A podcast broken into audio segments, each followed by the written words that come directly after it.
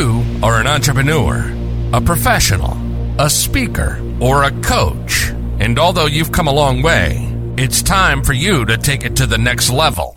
We've got you. This is the Author to Authority podcast. We'll help you use authority and influencer marketing to build your business stronger and faster by publishing a book. You'll hear from guests that are thought leaders in sales, marketing, networking, communication, social media, promotion, and business leadership. Let's do it. This is the Author to Authority podcast. And now your host, the extraordinary word ninja, Kim Thompson Pinder.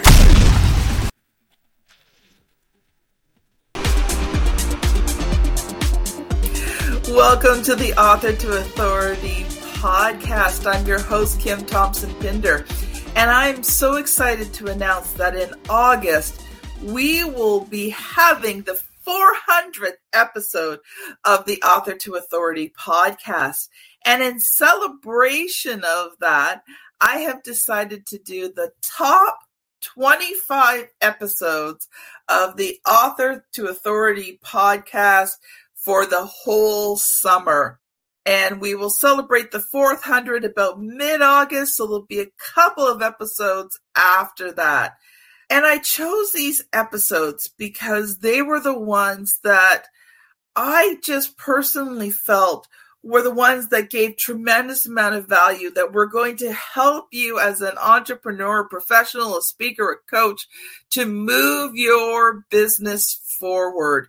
These were value packed episodes that are just going to give you action steps that are just going to really propel you to the next level. So I'd love for you to sit back, relax, and enjoy this top 25 episode. Welcome to the Author to Authority podcast. And today I am so thrilled to have Michelle Nedelec here with us. And one of the reasons is I think there's a lot of confusion today with entrepreneurs about whether they should be building their business online or offline. So I'm quite interested in today's conversation with Michelle, and we're going to be focusing online versus offline marketing for entrepreneurs. And what does that mean and what does that look like? So Michelle has over 20 years experience in executive coaching, working with clients ranging from solopreneurs to eight figure clients. She runs the creative side of her Infusionsoft done for you marketing tech service company, helping entrepreneurs to set up and maintain their Infusionsoft through her company awareness strategies. So welcome to the show, Michelle. Well, thank you for having me. I'm super excited to be here. Are you impressed? That was a really great opening. No, was that well articulated. There's some hard stuff in there. I'm going, wow, that, I think that's meant for print, not reading. Just laughing because I always have my guests give me their bios because everyone's like, "Oh, I love your introductions." Yeah, I didn't write yeah, a single word of it. I give it to you. Michelle, I would love to start the show by just having you share a little bit about who you are and how did you come to this place where you know you're doing this executive coaching and you know helping entrepreneurs with their marketing. Awesome. Well I'll try and give you the kind of the highlight version and then we can delve into whatever you like. But basically in 2003 i started a, a speaking company and we started training bob proctor seminars. And we quickly morphed into doing our own seminars into just expanding that business going into the mindset. I started another company that was all about being able to help people to change their mindsets and, and then the executive coaching specializing in business. And eventually we got our award, very prestigious award for our work with PTSD. So mm me understanding the mind and how we create change as quickly as possible was fascinating. And it was particularly fascinating in the entrepreneurial world because entrepreneurs are infamous for being able to take information, apply it right away in order to be able to get the result right away. And that to me was fantastic and fascinating. Because you have no choice. there was that. it kind of helped push the results along. People are more, way more motivated when it comes to money than they are in their health and their relationship. Pretty sure that's what it was. Yeah. so in about 2014, 15, somewhere in there, people started asking for more content online. So they wanted videos and they wanted to be able to consume the information when they were available to, as opposed to having to be in a course and things like that, or wanting the recordings of the courses and being able to follow it. So we were a little scrambled by that because my goal had been to make sure that I was always there for people. We wanted to run our business a little differently, which I think in retrospect was kind of a mistake that we did it all kind of face to face and mm-hmm. and not being able to incorporate the digital aspects as quickly as we could have. So we'll talk about that later as to what lessons I learned because there was a lot of really expensive ones there. You don't want to learn on your own. So we started I started putting together kind of the software that I needed. I went to masterminds and did what my coaches told me to do. We created this lovely thing that I now affectionately call Frankenware. And unfortunately, I had a hate relationship with Frank. Every time there was an update or some sort of thing, he'd start popping an eye out or losing a limb. And I was like, okay, there's got to be a better way. And then I went to my partner in business and pleasures. We like to say Brad Mooney. I think everybody needs a Brad in their pocket. I said, can you just take this over? And he was so frustrated with it being an IT guy. He found Infusionsoft at a conference. He said, I want to do this. I said, you do whatever you want as long as you take it off my hands. And after that, we've had this perfect kind of love affair with tech, meaning that I don't do any of it, which is why with it now and he does all of it which is fabulous. And we through the process of going to masterminds things like that we realized nobody knows how to do this. It's not their jam. They shouldn't know how to do it. They're good at writing. They're good at speaking. They're good at doing their thing that they're super good at and experienced at and tech's not it. And even if tech is it they probably shouldn't be doing their own anyways because the cobbler's children are never wearing shoes and all of that fun stuff. So that's how we got into it and yeah, we're loving every minute of it. And it still, it keeps growing. We've recently become certified by the Canadian government for their Canadian digital adoption program, which we're mm-hmm. super excited about. And uh, we just keep wanting to help entrepreneurs grow their businesses. Yay, Canada. I love Canada. I loved what you said there about making the mistakes and wanting to help people not to make those same mistakes. And that is one of my goals as well. I spent no, probably 12 to 15 years as an entrepreneur, failing forward, but not succeeding. and you know, let me back up a little bit because I, I think this is important too. And I think a lot of entrepreneurs get stuck on, yeah, but I've been in business for yeah, X amount of years and I'm not a millionaire. So what? So yeah. what? Are you happy in what you do? Do you love what you do? Are you narrowing down who you love to work with, things that you're good at and where you're at? Because I think a lot of people define well, historically, we have always defined success as kind of are you in that top echelons of society? And fortunately, I think in the 90s that started to change from the me generation into more of a, hey, I want to be out in nature and I want to experience life and all this kind of fun thing. But somehow we still are stuck 30 years later in this idea that I'm not successful if I don't achieve this monetary goal. And I'm going to disagree wholeheartedly on that mm-hmm. because I think if you can start to figure out who you are as an individual and you can start to figure out what you're good at and you can start to figure out who you like to associate with, you are on a fast track path to success in that that is success. That to me is success. Yeah. If I, if I'm happy doing what I'm doing, I love, you know, petting my dog and looking at the mountains. This is nirvana. The rest is entertaining. And, and keep in mind, I help entrepreneurs become millionaires.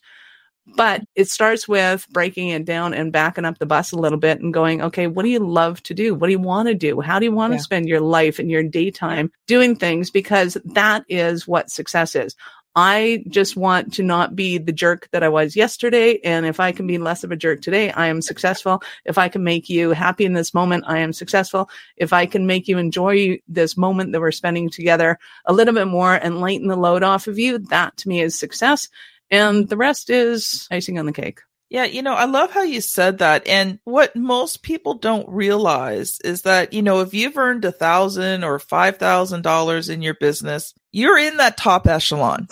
right? People, you're rocking, baby. Keep doing most, it. Most businesses quit before they ever even make ten thousand dollars. Absolutely. I tell my story. When I started in business, I was 23 years old. I was up in the Northwest Territories.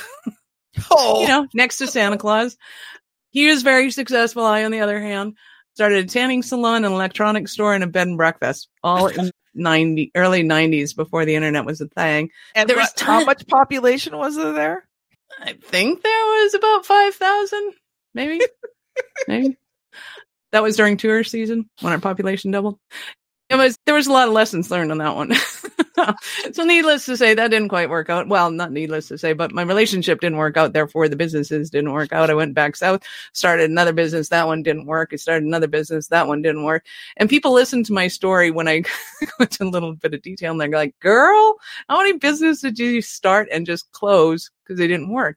And uh, there are a lot of them and there there were nuggets of success there were tons of lessons learned in them that i kept Yeah. bringing forward kept bringing forward which then allowed me to be able to help people to set their targets to their businesses smarter more effective. And it's like no this is the thing. And i see where you're off track because i've done that. No i see where you're track because i've done that. Trust me. There's not many mistakes in business you can make that i haven't done. Uh, why? I think ultimately spiritually it was so that i could help other people because if i had just done it right i wouldn't necessarily have the empathy or the sympathy to be able to see where they're at and help them to get to where they want to be in understanding that you know we're attached to our our Mhm. babies this is Yeah. this is my entrepreneurial baby and i don't want to let it go and and i get that and here's how you get beyond that and and go to where you really want to get to which in the end for most of us is i want to make some money at this now and i want to have fun doing it but i also want to make some money out of it you, you know i can so relate. I spent many many years in you know direct sales network marketing multi-level marketing and that trying to you know get to that success. And like you i had those nuggets. I had those times when you know i saw some you know pretty good results but then i had times when i just you know i just didn't. And it was so frustrating. And Mm. finally I was in a company. I just I prayed a lot and God took me different places and I learned a whole lot of different lessons and he finally took me into a company where someone mentored me. And that's what made all the difference. And I can't say I saw, you know, huge success, but I saw a lot more success than I had ever seen. And then during that time, well, I guess about 7 years in, I started ghostwriting just as a way to earn extra money and now here I am a publisher nice and all of those lessons that I learned throughout those years. You said you carried those lessons with you.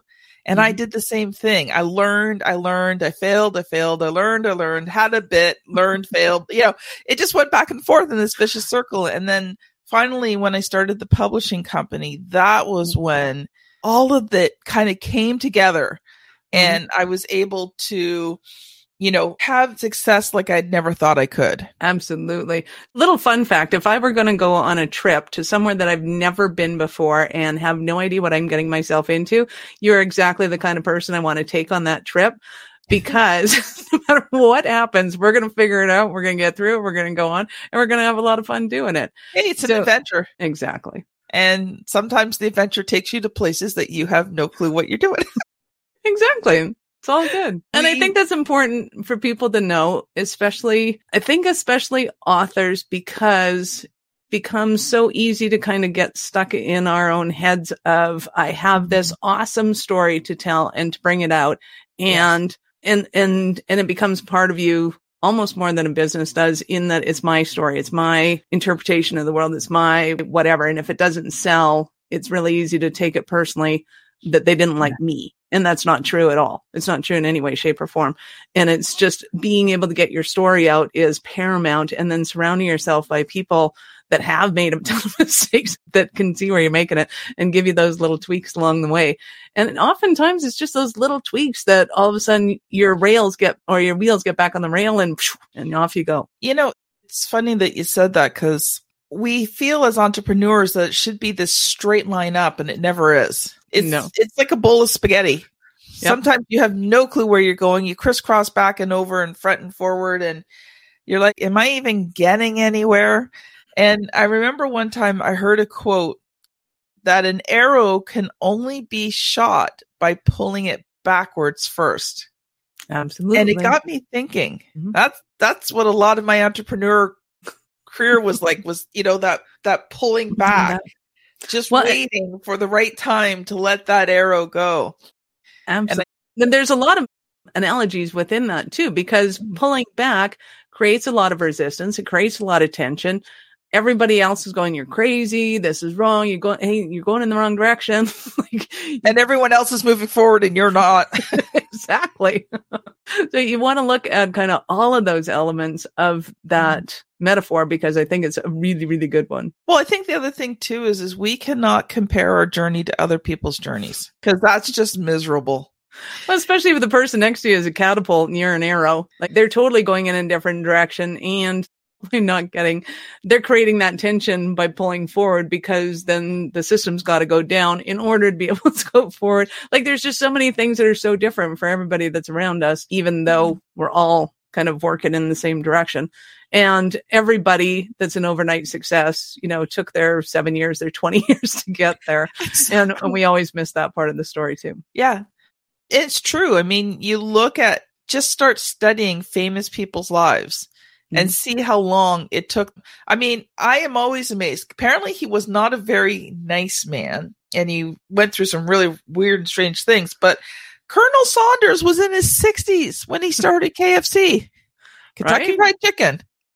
And he had failed many times before that. He suffered from depression and all sorts of other things. And yet, you know, at the right time, Absolutely. Well, and I love hearing Jack Canfield's story about how they started his first book was like, I if I can write one, if I can write a book and make one dollar off of each book and sell a million of them, I made my million dollars. I think actually it was a hundred thousand that he wanted. I think it was a hundred thousand because the reason I was so impressed was one, really, you're only looking at a dollar profit on each one of your books and you're only looking at a hundred thousand. And I get it that at that time, obviously money had a different valuation to it but it still wasn't, a, in my eyes, a huge aspiration. It was mm. aspirational, but it wasn't a huge aspiration.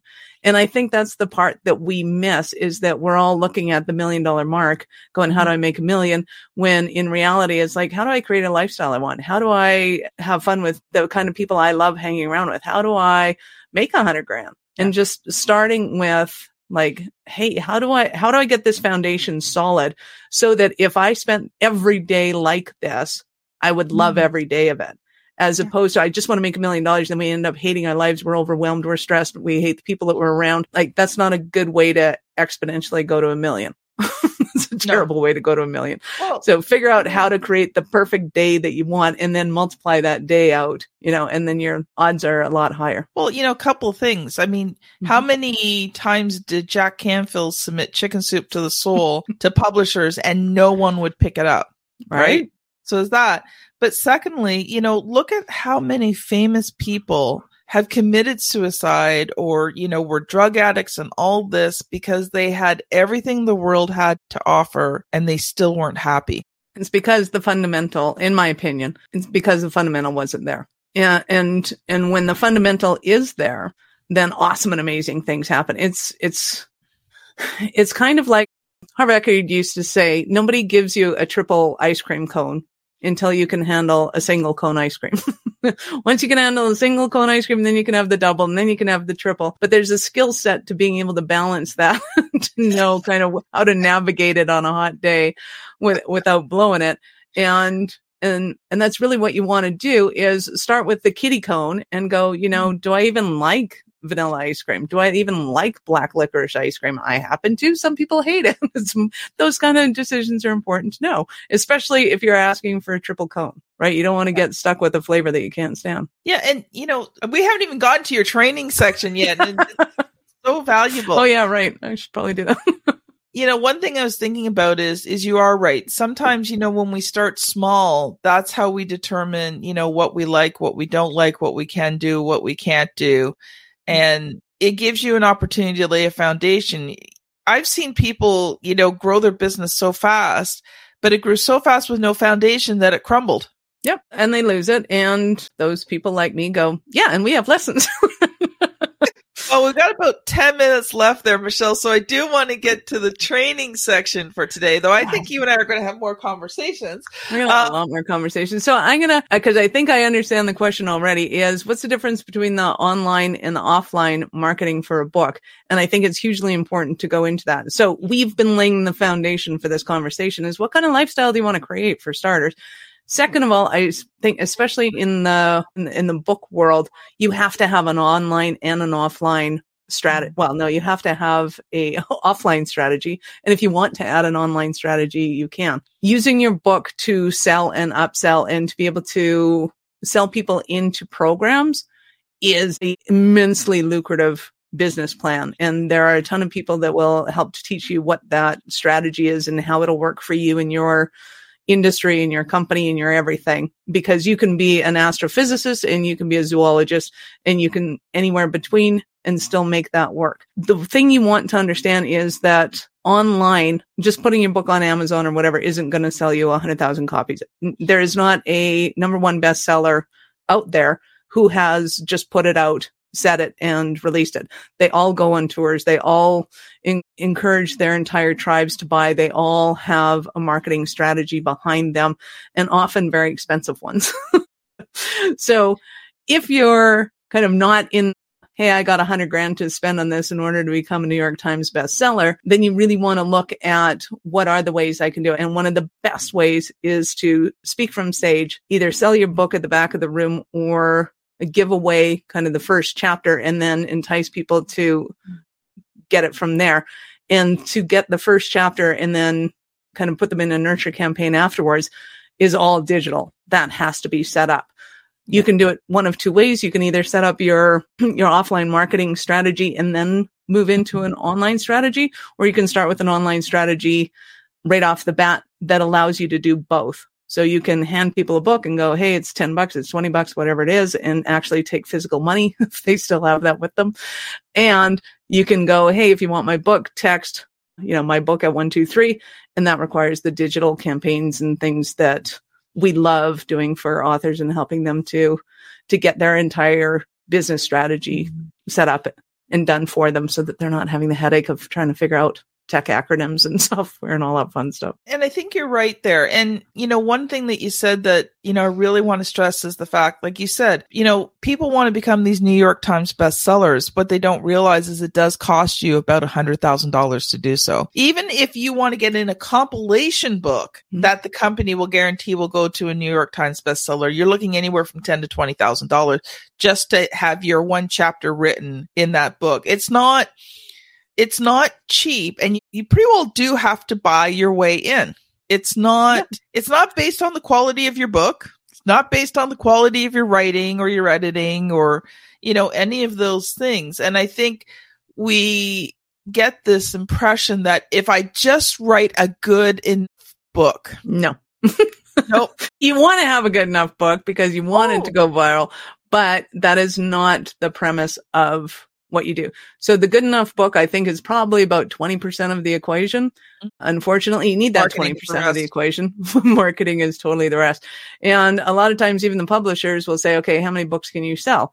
Which means that you have to have an existing audience of people, which means you've already put in a ton of work and a ton of money and a ton of lead generation in order to be able to work off of that. And at the same time, I want you to understand that whatever book you've written, whether it's fantasy or business or somewhere in between, I mean, have fun with it and mm-hmm. talk about it all the time. People want to hear about it because if it, if it was worth the energy to put into a book, then it's worth the energy to be able to consume and read and get something out of it. And I think that's what people are missing out on is the fact that it's a tool mm-hmm. and you only get out of it what you put into it, right? So exactly. just get that book out there. And, you know, people say, well, I don't have a tribe. Well, then use the book to build a tribe. Exactly. Right. You'll attract them because they'll find that they're interested in the title and then they're interested in the subtitle and then they're interested like that whole idea of writing is you create that intrigue and if you don't have that intrigue that's okay you find somebody that'll coach you on how to create that intrigue so that you can come up with your version of it was a dark, stormy night. and the thing is, too, is you have to pay your dues. There, there's mm-hmm. no getting around it. I mean, unless you've already got, you know, hundred thousand dollars to throw at a marketing firm to build your tribe for you. I hate to break it to you, but then you'll still go through it. It's just yeah. a different kind of yeah. Well, it would probably be a little faster and a little less work for you, but yeah, you still have to build that tribe. So why not start now? Yeah get that book out there. Start, you know, start building that tribe on social media. You know, get mm-hmm. that email marketing going. It is not that expensive to get email marketing going. Build exactly. that tribe of people who know, like, and trust you. So your first book, you don't expect it to become this amazing bestseller, but you use it as a tool to get to where you want to go. One of the things that's been amazing and one thing that happened to one of my clients was he originally we did his book because he wanted to be on a certain stage and he had to be an author to be on a certain stage that he wanted to be on. And so that's why we did his book. But over the last four years, this book has become a message. It has, it has taken off profoundly. He just kept talking about the book, talking about the book, talking about the book. And he did get on that stage. So that did mm. help, but he just talks a lot about the book. And, right. you know, he has sold thousands of, of copies. Companies now hire him to do team reads, to teach the skills that he taught in the book you know, it's just incredible. He has over 200 five star reviews on Amazon. Yay. We're working on book number two, but all he did is kept talking about the book and he got the book into people's hands. Absolutely. Absolutely. And you have to keep talking about the book. And if you're a special kind of crazy like me, I wrote my book because it was inside of me and I was doing a business pivot. And I went, okay, I've got all of this experience. I have to get this down on paper and make this book. So I made that book and was it the best book? No. Was I convinced that there was no typos in it? Yes, until I gave it to my stepson who said, yeah, page one, bottom. awesome. Awesome. Okay. Note, note. When you have worked on a book for so long, you become blind to it and you can no longer see the I error. I had an editor on, I had other friends on, and everybody missed it. And I'm like, first read, bottom of the page. So well, I just went. The book you know, I was talking to you about, we were 18 months into the book, and someone came to him and said, you know, and he had sold probably a thousand copies at that point. Yeah. Someone found a typo 18 months in. And they're going to find typos, dude. Right? they're just, they're so, going to. I think the other just let it go. Is, you know, your book's never going to be perfect, so don't. It needs to be good. It needs to be exceptional. It needs to be excellent. It will never be perfect. And a little tip if you do write a business book and you're worried about the typos you're like oh they're going to hate me just put a little note on the back and just say for those of you for the first person who finds each typo we're going to give them a special prize. We have put in a certain amount of typos and we want you to find those. And we're going to give you presents for finding them. And then you're like but then you know people are reading it and you're building a list. I like that. and when they do find it, you know that they've read up to that point and willing to give you some feedback and you're like, "Oh, awesome." And hey, by the way, I got this free thing for you. Yeah. Yeah. That's awesome. Win-win. So, Michelle, what's the name of your book? Mine is The Business Ownership Mindset. I have a book. there you go. That's me. Business Ownership Mindset. And I I got a I got a 3-star review on Amazon once. And she said she doesn't know how to intrigue people and I went, Oh, that's not a very nice review. I don't think I want that review. And she's like, Fine, I'll take it down. And then I read the book kind of three years after I wrote it and I went, Wow, this does not lead yeah, she was right. of course she was right. but that's okay. Other people read it. The reason that it worked was because I spoke on stage and talked about the book and then when people read it, they had the mental kind of buy in initially yeah. and they knew what they were getting into. So I didn't have to, quote unquote, have to have kind of the prelogue and the feed into because I just started on context right away. yeah, don't do that. I don't recommend doing that. I'm telling you, there's a lot of mistakes I've made that I'm happy to share with you. Don't do that. So, Michelle, here's a question that I ask every author or soon to be author on the Author to Authority podcast. What was the good, the bad, and the ugly of publishing that book? Well, the good was that I got it done. I was super excited about that. The bad was that I personally had to read it about 75 times, about 50 of which were out loud in order to find kind of how it flowed and whether or not it actually made sense or if it just made sense in my brain. So by the time I was done with it, I kind of hated it and didn't read it for three years afterwards. Talked about it a lot, but I didn't read it. And the ugly of it is that I, uh, because my business has pivoted, I don't talk about it as much as I could have, should have, would have. I the ugly is I could have, should have, would have written it three years earlier so that it would have built up my business and used it as a tool like your example. Because when you're speaking from stage and you're speaking with people and they say you're an author, oh, what's the name of your book? Everybody wants to know what the name of your book is and they want to know what it's about. And that becomes intriguing. And mm-hmm. then, of course, they want to buy the book. And some people actually read the books. I like to buy books and put them on bookshelves. Not everybody's like that. Some people actually read them. And to be able to garner that intrigue mm-hmm. because I find as soon as I read kind of a chapter of a book, then I want to go on and I want to, I want more of that person. I either want their coaching or I want their stories or I want to hear them on stage or whatever the case might be. And I think the same is for most people who read books. Wow, that's wonderful. We could keep going on, Michelle, but we are running out of time. So, Michelle, if people have enjoyed this conversation and they want to connect with you, what's the best way to connect with you? And do you have any little free offers for I my audience today? Do absolutely. So, I'm going to give you a free website audit. So, hopefully, you have a website. If you don't have a website, that's okay too. Go and set up the wizard and just say, I don't have one. And then you'll get to the thank you page and you'll get a link there to meet with me. So, you can meet with me anyways. But the website website audit is pretty cool. It gives you the green lights, the yellow lights, and the red lights according to the Google gods, where they're allowing your traffic to go to your website. And you got green lights, and that's awesome. If you have yellow lights, Google's slowing down traffic from seeing your page because you're not doing things the way they want it to. So those are important. Most important are the red lights. Red lights mean that Google is stopping traffic from going to your site on a given page or whatever it might be. And you want to make sure that you make those corrections so that Google's not stopping your traffic at all. Like I said, at the end of that, you'll get a link to book a discovery call with me and we'll go through kind of what it means to you, what you can work on first, or we can work on the strategy of your business and how we can help you to build your business and get you to where you want to be. Um, and it will include both offline and online strategies. And if you end up wanting to work with us and you're a good fit for us, that's awesome. And if you're not, you'll be able to take that information to your team and make it work. You're so out of here. Michelle Nedelec and Kim Thompson Pinder on the Author to Authority podcast. Thank you so much for listening, and we will see you on the very next episode. Bye now. You've been listening to the Author to Authority podcast.